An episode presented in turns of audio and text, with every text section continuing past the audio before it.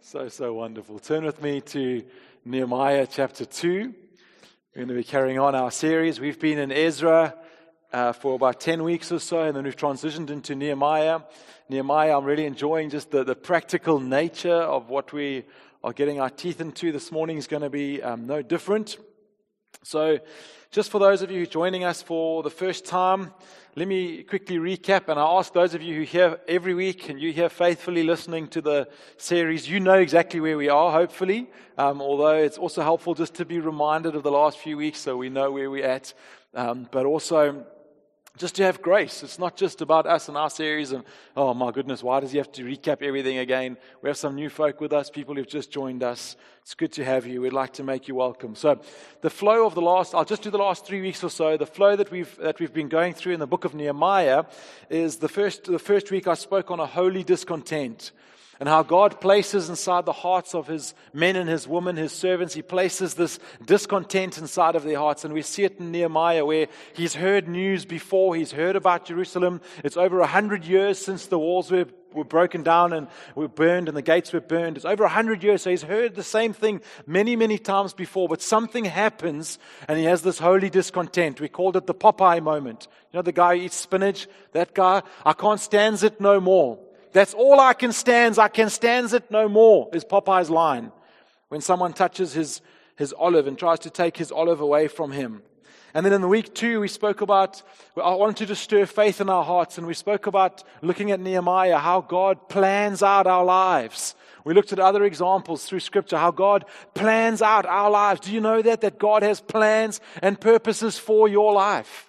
We forget that. I love Francois reminding us in your workplace every day, God is calling us to certain things. And then God positions us, like we see how He positions Nehemiah and Ezra in the place of kings, places we should never be. God positions us. And then God provides for us always, not just financially, in every area of our life, God's provision. Lord, what about my family? What about my kids? What about this? What about this? God is enough. He will provide. These guys are an incredible testimony, taking two teenage children when all the wisdom tells you don't take your kids in high school, don't take them into Indonesia of all places. Rebecca, has it been okay? Do you still love Jesus? I know your hair is pink. I spent good time with these guys. These guys are beautiful children of Jesus. And then the third week, Ollie was speaking last week about the major way that God begins to prepare our hearts is that we are faithful in prayer. And there's two kind of ways that we pray that we see in the book of Nehemiah. The one is this whole chapter one where he's praying, uh, he's praying scripture, he's praying practically, God, you said you would do this. God, this is who you are. And we pray these, the scripture and we pray these practical prayers. And then he ends off that chapter appealing to God in a very practical way. And he says, Lord, I'm going to go and speak to this king. Grant me mercy as I go about my day. And then in chapter 2, we're going to read just now, but Ollie referenced it last week. He called it rifle shot prayers. And the king says, What do you want? What do you want me to do? And he, it says he, he prayed to the God of heaven. Just right there, he just shoots up this prayer to God, leaning back on the prayer, the big chunk of prayer. And I want to just press home the seriousness of this again. I want you to listen carefully. If we do not prayerfully build the kingdom of God, it will fall. What we build will not be long term fruit. Do you believe that? Because we don't pray like we believe that. If we are not prayerful in our endeavors, God will work because He's gracious he will work despite you. He will work despite me, not alongside or because of partnering with us. And man, I, for one, am not keen for that. So I want to go back to Psalm 127 again and again and again devotionally. Unless the Lord builds the house, the laborers labor in vain. Unless the Lord watches over the city, the watchman watches in vain. And we go again and again in prayer to God and say, Lord, we want to build something that's going to last. And so we're going to pray again and again. Are you with me? So that's been our last three weeks. Are you really with me? Are you here? It's warm. It's not even cold, guys. You don't even have like the cold excuse. It's warm today. We have like the Berg wind. But with those three weeks in mind, I want to say this morning there's got to be more. There's got to be more than just the excitement that God shows us something and we have a vision of this holy discontent of something that's wrong. We want to have more. This is my problem with hyper charismatic, right? This is what I speak about sometimes. But the problem with just an experiential kind of gospel is that we fall down and we get back up and we fall down and we get back up and we keep seeking the experience. And God wants to put feet to the experience. He wants to take those moments and springboard us into more of His purposes, not just for us to go and have another soaking session for the next 10 years. He wants to put feet to what he's calling us to. James, the book of James says it like this. He was Jesus' brother. In chapter 2, he says, What good is it, my brothers, if someone says he has faith but does not have works? You could sum up this section of James with this phrase True faith always produces godly works. True faith always produces godly works. Or, we've been looking in the book of Ephesians, chapter 2. And I love it because you see the two of them exist right next to each other. This is what it says. For by grace you have been saved through faith. Do you work for your faith? No. By grace you have been saved through faith, and this not your own doing, just in case you didn't get it. It's the gift of God, not a result of works, so that no one may boast. And Paul makes it explicitly clear. And then he goes straight on in verse 10 For we are his workmanship, created in Christ Jesus for good works, which God prepared beforehand that we should walk in them. If you don't know Jesus this morning and you're sitting here and you are not a Christ follower, I want you to note carefully the order of that text in Ephesians chapter 2. You do not work and earn some kind of audience with God. You do not get yourself to a place where you're good enough. Have you ever heard when you say to someone, I want to, I want to help you around God, I want to lead you toward God, and they say, Well, I just need to get my life a bit more organized. What does Jesus say? I came for the sick. A doctor comes for the sick, not for the well. So when someone says that, you say, Well, you're perfectly positioned. Far away from God, you're perfectly positioned. This is exactly how God said He's coming. So no one is saved by good works, but we are saved for good works. And this is a great privilege. Now, Nehemiah, when we read in chapter 2, you're going to see two very distinct good works. And they're very easy to see. There's two things that are, that are easy to pull out of this text that he needs to accomplish. The first thing is he needs to get from Susa, which is the place where he is in the Persian kingdom, the Babylonian kingdom, he needs to get from there to Jerusalem. Do you remember this is where it all started when the guys came back and said, Jerusalem lies in waste and ruin. Our people are in disgrace. And God breaks his heart and he knows that he has to get back to Jerusalem. That's the good work number one. The second good work, he knows that when he gets there, he needs to rebuild the walls, mobilize people to rebuild the walls and the gates and everything goes with it. Now, at, at this point, when I'm, when I'm reading Nehemiah, my curiosity is piqued. I'm really interested when I, when I read about a Bible character who has good works planned, and I read Ephesians and it says, God has good works planned for me. We turned last week or the week before, we turned to one another and actually said that over each other. Do you know God has good works prepared in advance for you to do? Then I, I start thinking, well, God, what are those? What are those works? And some of them are, are general. Some of them I can tell you would be, would be identical for most of us in the room. Anybody who's married, here's, here's some of the things that I believe that God has for me. I believe that my first priority is to my family. My family are more important than you. For me. Your family is more important than me. For you. That's one of our first priorities. I believe that God has called me to grow in loving my wife and to intentionally work together on our marriage. That's the general call of God toward maturity, right? I don't need something to write, write it in the sky.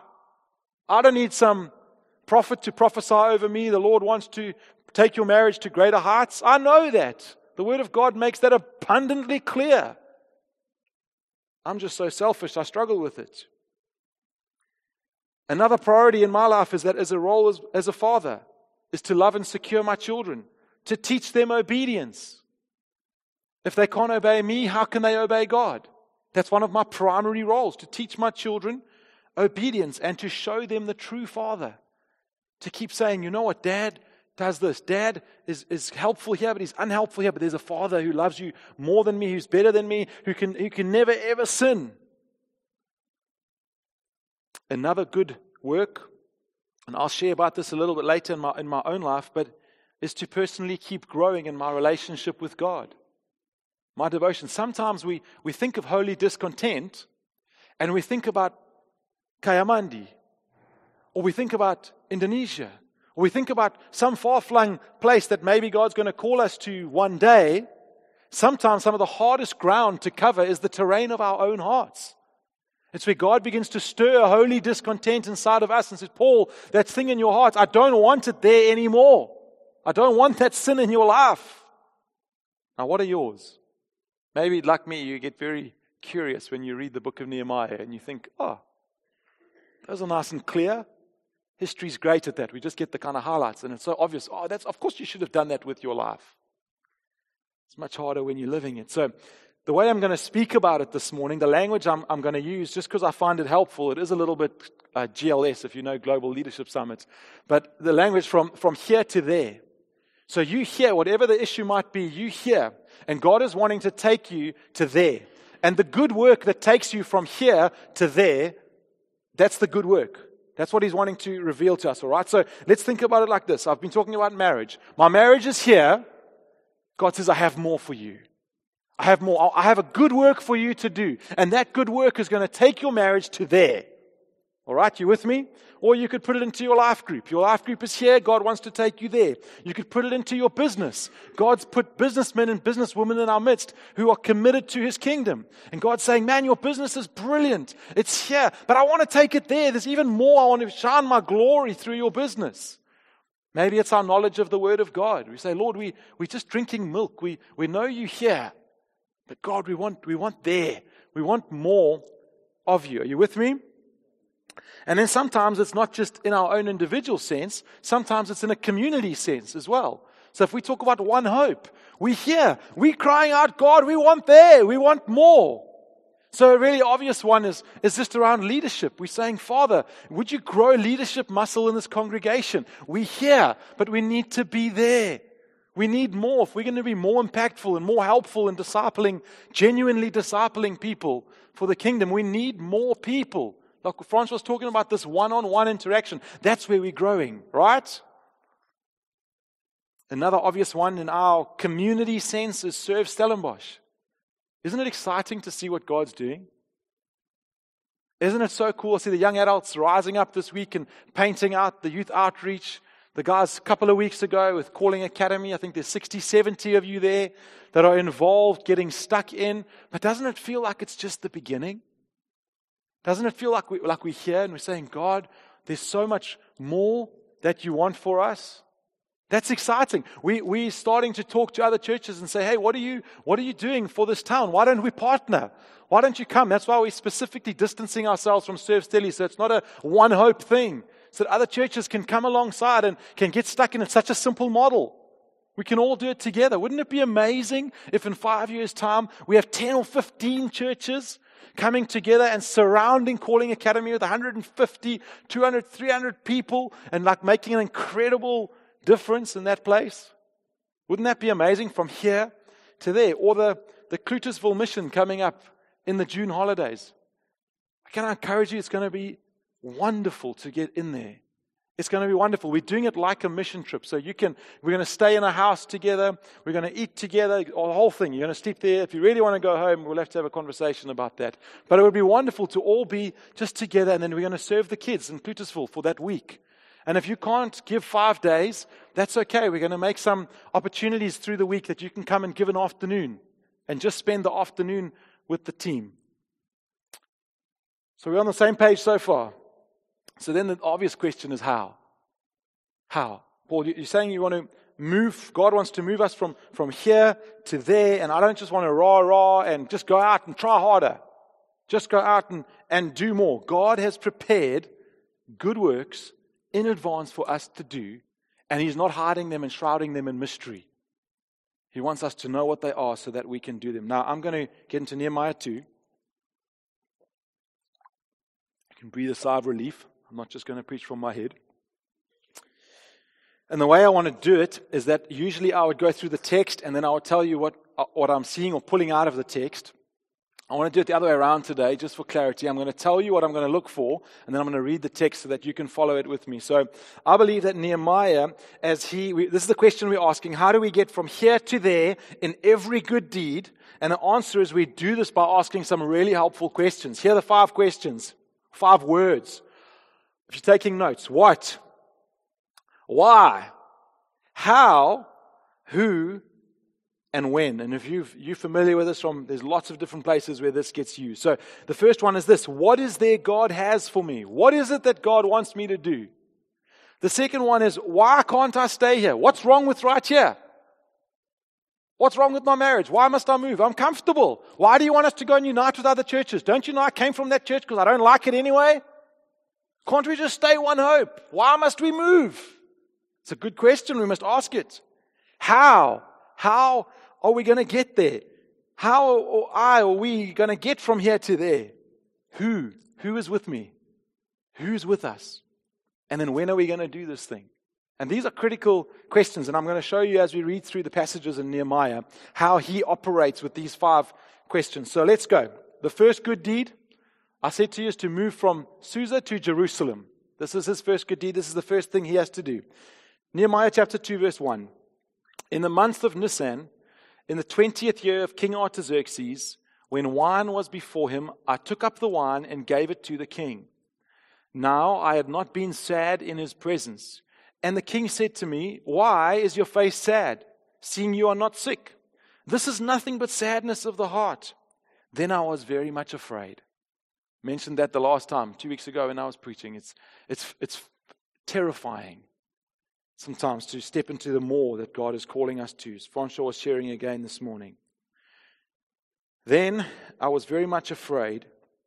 I said to the king, Let the king live forever. Why should not my face be sad when the city, the place of my father's graves, lies in ruins, and its gates have been destroyed by fire?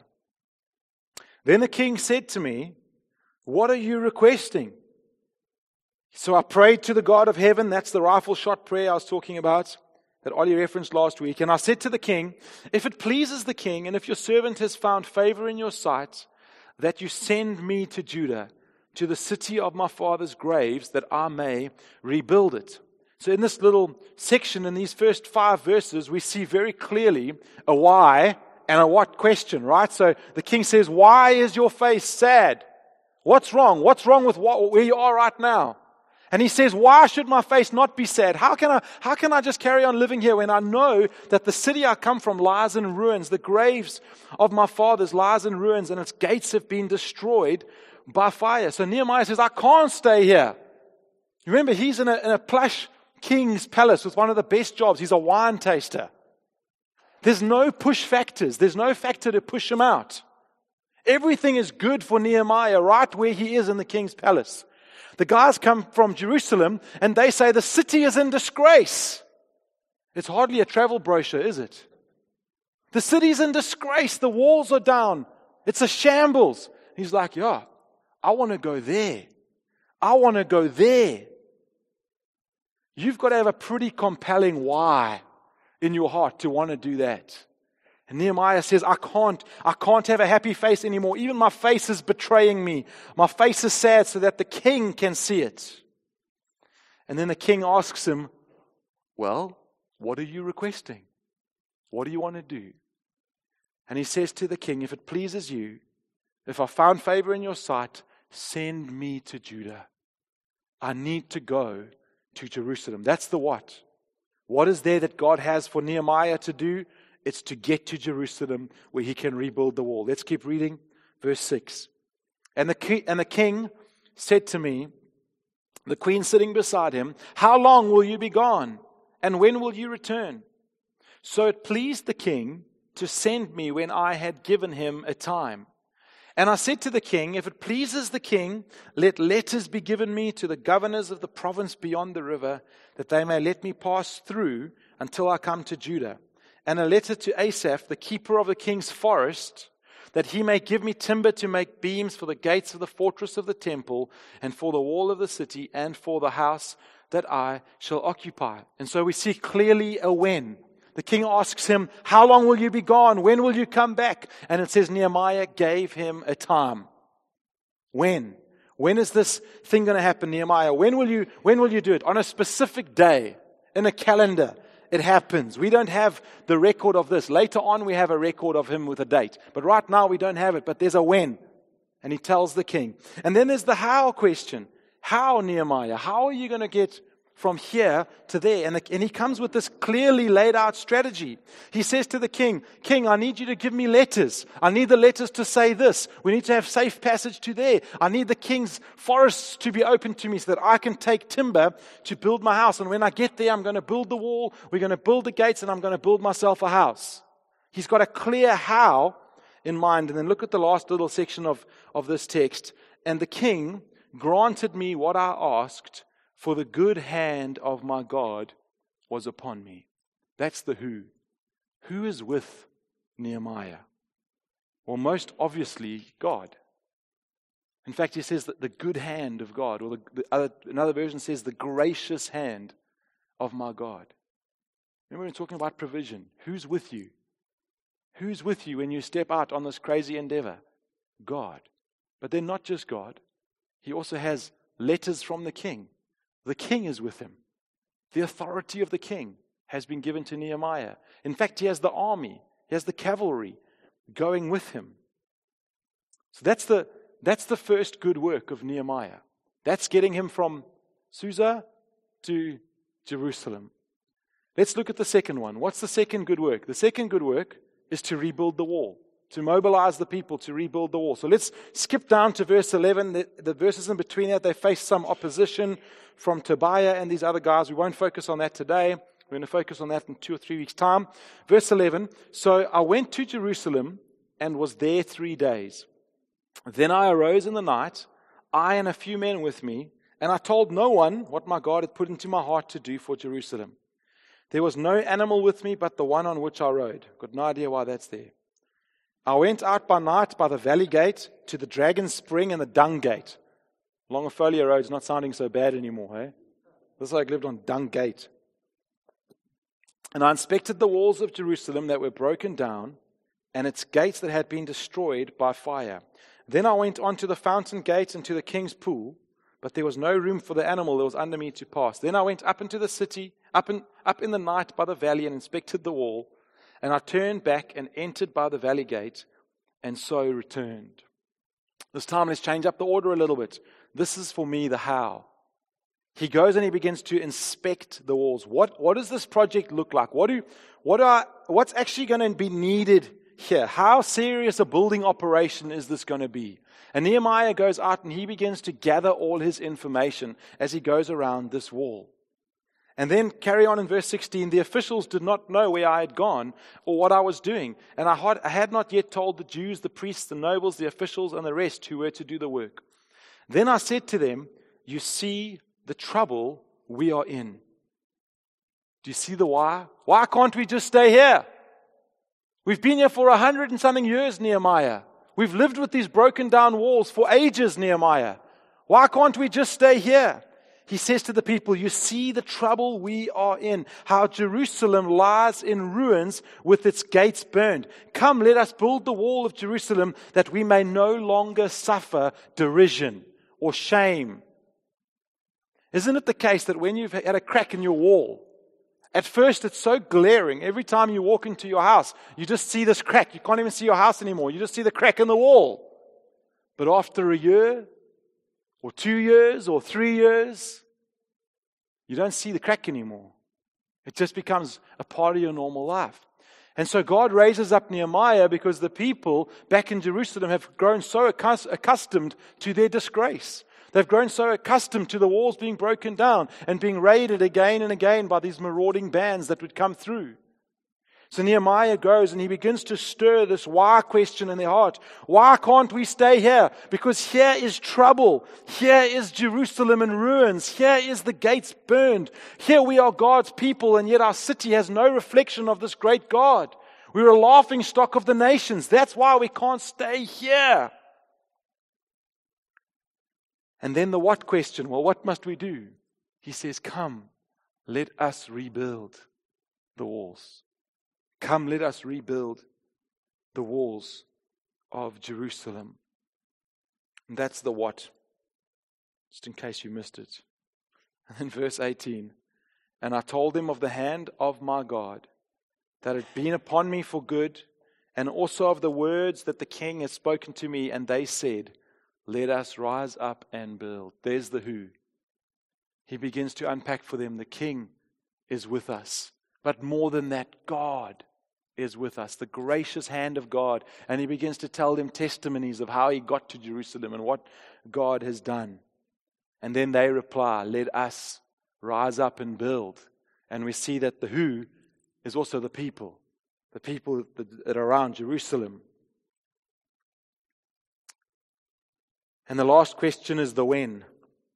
And I think it's found in that same little verse let us rise up and build. Well, now. Now, let's start. When did they do it? Well, we don't know the exact date, but if we go and read in Nehemiah chapter 7, we know that it says they took 52 days. So there was an actual date in a diary where this thing started. And I want you to notice the term just after that. They strengthened, so they strengthened their hands for the good work. I don't know about you, when you read the book of Nehemiah, who do you want to be? Nehemiah, right? We all want to be Nehemiah. And yet, Nehemiah needs about a thousand people at least, it's estimated, to begin to build that wall.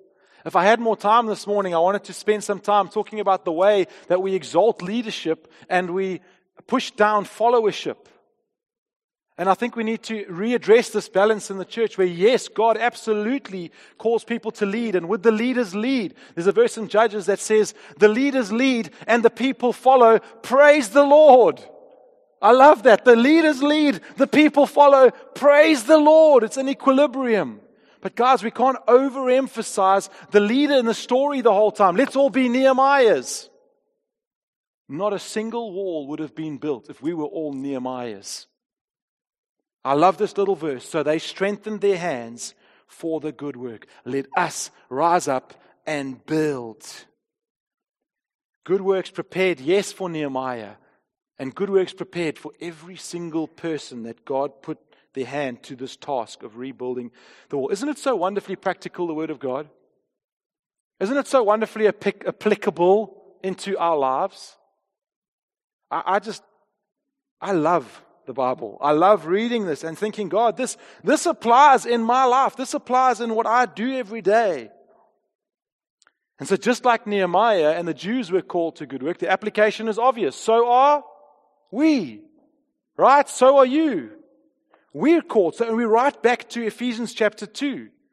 It's not our salvation by works, but we have been called for good works from here to there. So God is saying, I don't want to leave it like this. I don't want Jerusalem like this. I don't want your life like this. I don't want your career like this. I want to take it from here to there. I want to stir a holy discontent in your heart. So let's pull it all together.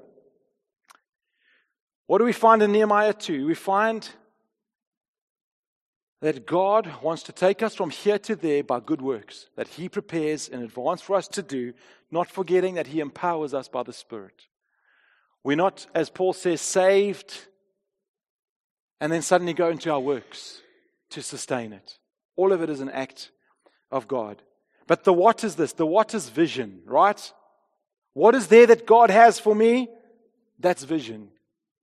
What is it that God is throwing up in front of your eyes this morning and saying, I'm not, there's something inside of you, there's something in your community, there's something in your workplace and I want you to have a holy discontent. I'm birthing a holy discontent in you. Maybe you've lived with this sin for 10 years and it feels like an old friend, but God this morning is stirring in your heart and He's saying, It's enough. And He stirs this holy discontent. That's a vision of the future where He's saying, This is what it could look like. Why can't we stay here? That's motivation. Why is it not okay to just stay here? What's wrong with here? I like here. I'm comfortable. My wife's got used to here.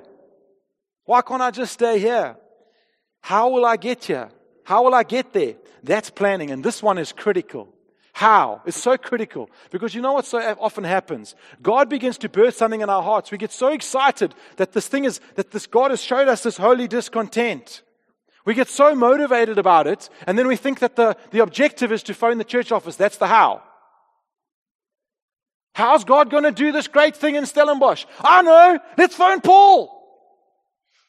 Let's ask them to do something about the crisis that we're seeing. Have you ever considered that maybe God is birthing it in your heart because He wants you to do something? Thank you, whoever that is. So my Siggy over there. Woo! See, if we don't move to this third phase, do you know what so often happens is we get critical hearts. Because God shows us a vision of what He wants South Africa to look like, what He wants our church to look like, what He wants Stellenbosch to look like, what He wants our own lives to look like. He shows us this vision with the what, and He tells us why we can't stay here. It's not okay to stay where you are. It's not okay for South Africa to look like this in another 20 years' time. But then if we don't transition to God, use me, we start to get critical. What's wrong with my church? Don't they see it? Can't they understand? And we start to throw fire at everybody else because we haven't transitioned in our hearts to saying, God, what do you want me to do? The how. How are we going to do this, God? And let me tell you, God is in the business of using ordinary, sinful people. You can turn to the person next to you and say, just like you. and then say, just like me.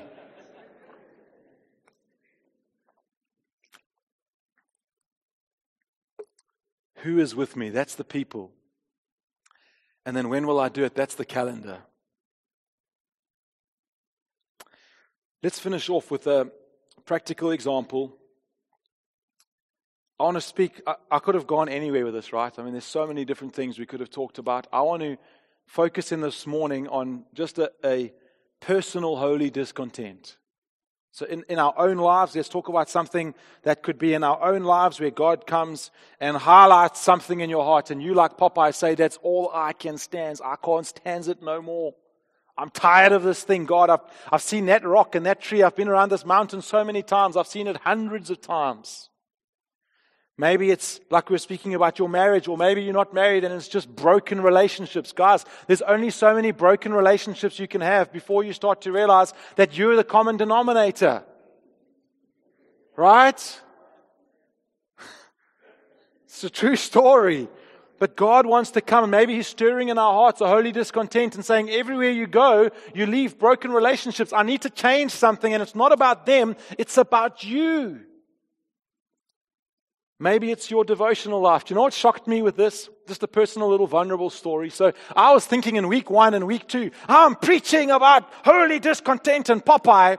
And I'm sitting in my quiet time last week, the week before Ollie preached. And I hadn't even thought about personal application into my own life. And I just felt the Lord speaking to me and saying, Paul, I'm not satisfied with where you are devotionally. Is that okay? Because you don't get that on your YouTube preacher, right? You don't know that he's struggling devotionally.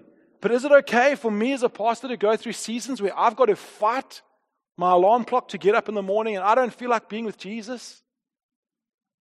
Can we speak about these things? And maybe God's stirring some of the, the holy discontent in our own hearts where we've realized, Lord, I'm not where I should be. I'm not where I should be, God. I'm not, I'm not praying like I used to. I, I don't feel you. I want, to, I want to be before you regularly. And I'm not talking about faithfully being before God. And God, sometimes, sometimes we feel close to God. Sometimes we feel far. That's fine. Those are different seasons that God takes us through. But I'm talking about the habit of devotion, of placing ourselves. Maybe it's something specific that God is calling you to. And the one I'm going to focus on this morning is maybe it's an area of ongoing sin. So I'm going to use the example of gossip. All right, so maybe God comes this morning and highlights something in your heart. Maybe God doesn't even need to come into the building to highlight it in your heart. You already know. The minute I say an onsetting sin or an ongoing sin in your life, it's front and center right now. It's like, that's the one. I know the one. I know exactly what it is. Boom, boom, boom. That's it. That's the one we're going to talk about. I'll just use gossip as a code word. In your mind, you put the sin that you know you're struggling with, all right? How do we go from here to there? So we're going to just do these five steps very quickly. The what? What is it that God has for me? Well, I can tell you the vision that God has for your life is not a vision where you're living in perpetual sin.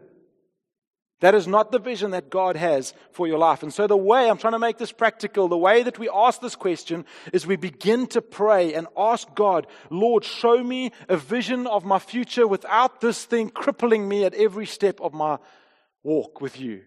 Show me a vision of my future, Lord. This gossip is, is breaking my relationships. It's breaking things down. I hate it, Lord. Would you show me a place in the future where, where I don't have this over me all the time. Why can't I stay here? This is the motivation question. Why? Why can't you stay there? So if we're talking about gossip or whatever's in your mind, there's many practical things that God in his grace brings to the fore. It might be someone that you really hurt comes to you and says, "You know, I heard that you said this and this and this about me when you were gossiping." They won't probably say that, but I heard this and this and this was said about me, and I want you to know that really, really hurt. And I don't know whether this friendship can carry on. Maybe that was a moment that God brought into your life that jarred you to realizing this is a big problem. Maybe, as is happening in our lives with children, as you begin to see the sins that you carry outworking in the lives of your children. And you're like, oh God, no, no, God, not them. Not them, Lord. I see my little boy with, with impatience rising up in him. One of them, I've got lots, so you don't know who I'm talking about. And I know, I mean, I've shared that from the pulpit before. That's something I've struggled with my whole life. And I'm like, no, God, no. And it's jarring for me. It wakes me up. Or maybe someone gossips about you. That's the best way to wake us up. And you say, how can they? Oh, yeah. Oh, yeah, I'm also got that problem. And then we want to go to planning or, or how. That's the what, that's the why. Then we ask the question, how? How, how can I get there? Maybe we, we put a practical plan in place where we go before God and we say, Lord, this is a real problem. You've shown it to me. I know you've shown it to me because you want to change it. God, I don't know how, but I'm going to ask you to put people that I can talk to, and I want to start figuring it out. And so, as an example, you start reading the book of James, which speaks about the danger of the tongue. You start reading some of the Proverbs. So you start immersing yourself in reading and meditation and specific prayer. Maybe for a season you're praying very narrowly, you're praying very specifically about this thing in your life. Maybe you put some practical reminders. One of the ones that I've seen that's really helpful is to just take a verse or a, don't gossip and stick it on your mirror. So every time you brush your teeth, there it is. One of the young guys I was talking to recently, what he does is he puts it as, this, as the back, background on his phone. Isn't that a great idea? So every time you open your phone, and then you go and you look how many times you pick up your phone in a day, and it's like 20 or something. Every time you open your phone, there it is. The reminder. Maybe the how is deciding accountability. I'm going to share this with some people. Accountability gets a bad rap. It's like, it's like the you shouldn't be. It's not just the you shouldn't be, it's deeply encouraging to walk in accountability with people. It's deeply encouraging. I have some guys who walk in Ollie and, and Phil and other guys in the community who walk in community with me and who are, I'm accountable to. And they can ask me big questions about stuff going on in my life and about what the state of my heart is. That's a, a game changer for me. So maybe that's part of the decision. One thing that's been massively helpful for me in my own life is beginning to see some of the rhythms and when I'm most tempted. When am I most in trouble? When, so if, if we're talking about gossip as an example, maybe there's a group of people that when you get together with that specific group, you notice that's when you gossip the most. For me, that's my family. My God is the most down when I'm with my brothers and my sisters and my mom and my dad. And man, we can hoy opinions like you have no idea. We've got the world sorted out. Everyone else is wrong. The Hoatsons, we've got it. Right? Because my God is down. And so it's a really, really practical thing. But what I've had to do is literally before it's a Christmas time and we're going to go and spend two weeks with our family, as Kate will know this, I'll begin to pray and I'll begin to talk to Kate and say, Lord, I know this thing is coming. It's happened to me 20, 30 times before. I know it's coming and I know I'm weak. And so I begin to prepare myself mentally. I'm saying, God, I want you to prepare my heart. I want you to, in that moment, I ask you to remind me that this is not what I want. This is not the there. This is the here. And so we put some of these practical things into our lives. Who's with me? Well, that goes very much in step here, in this example, with the how. Scripture teaches us that as we confess sins one to another, it's powerful. We confess sins one to another. As you bring things, especially shameful things, especially addictions. I've seen the power of bringing addictions into the light. Suddenly you've got someone who knows. Man, it's a relief. If you haven't done that, can I encourage you? Can I encourage you? Find someone you can trust, someone who's going to be confidential with that information, and share with them hey, this is what's going on in my heart. It's an incredible start to a journey. Maybe it's in accountability again, going to someone in that group. So let's say you've got this gossip issue and you've got this certain group that you've identified. Going to someone within that group and saying, Hey, have you noticed I've got a problem with gossip? The next time I do that, won't you just kick me? Just, I want to give you the freedom in my life to come and tell me. Because often these things are blind spots because they're blind spots, right? You can't see a blind spot because it's blind. Kate and I have these little words that we've developed for different things, especially with children. We don't want to, I don't want Kate like, in the, you know, we're having a, a, conversation, we're sitting around the supper table and, and we're doing, let's say we're being unnecessarily harsh, as an example. And um, I don't want to then have Kate go, you know, you're being harsh. I'm like, no, I'm not. Because, you know, normally in the moment you're defensive and you have this big fight. So we've just developed like a really simple accountability thing where she'll say something, we'll have like a word. So we're talking about a specific issue, being harsh. She'll say something like teddy bears. I'm serious. That's one of our words. It's a stupid little word, but no one knows what you're talking about. But in that moment, I feel convicted. In that moment, as Kate says to me, Hey, teddy bears. Just remember teddy bears. I'll just, I'll be reminded of the conversation we've had that I don't want to live there, that I want to go there. I don't want to live here. I want to go there. And I just, I just say, thank you, Jesus. And because it hasn't been that abrasive conversation, hey, you doing that thing again, it's so much more palatable. I know I'm so human, right? When someone says it to you and you're like, ah, ah, ah, this is just the truth of some of the, the practical things that we've figured out. And then when will you start his calendar? Hopefully with gossip immediately. Immediately with these sins in, in our lives. Okay, now I'm really going to close. And I want to close by talking about Jesus, about the good news. See, because Nehemiah project, the project that Nehemiah is busy on as we're talking through Nehemiah, reminds me of another project. It reminds me of Project Redemption.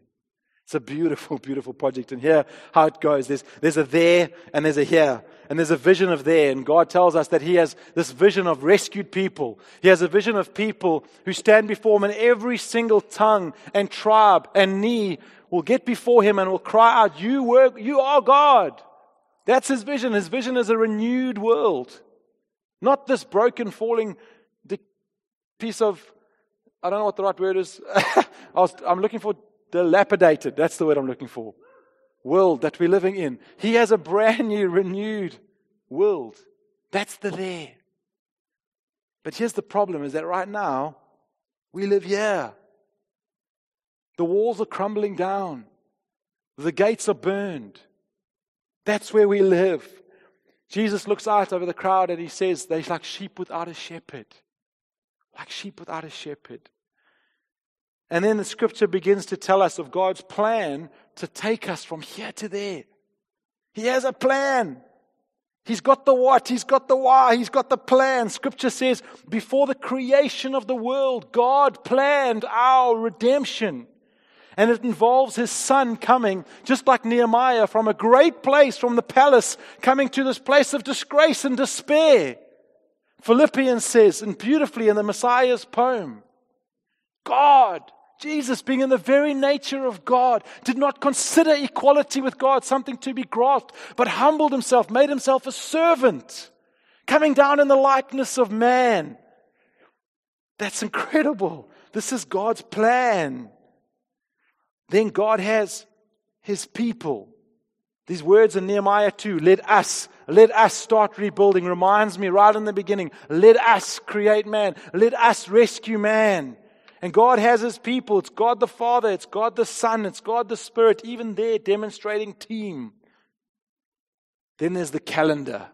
Galatians 4 says, at the fullness of time. At the fullness of time, God sent his Son to be born of a woman. And so God had in his calendar a day that Jesus would be born. In his calendar, a day. Oh, he doesn't need a calendar, he's God. But you know what I mean over 2,000 years ago, on a specific day, the Son of God was squeezed into human form and born in a manger. Some 30 years later, some one minute later, that happened. It's the wind, more spirit.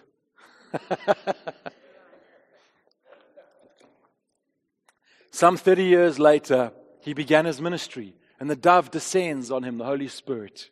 And John the Baptist cries out, Behold the Lamb of God. Behold the Lamb of God.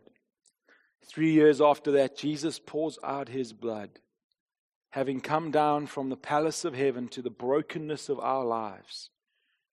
But then he rose, defeating death and resurrection power. And ever since that day, he's been sending out his people with hundreds of millions of good works prepared in advance for us to do. Today, He has good works prepared for us to do.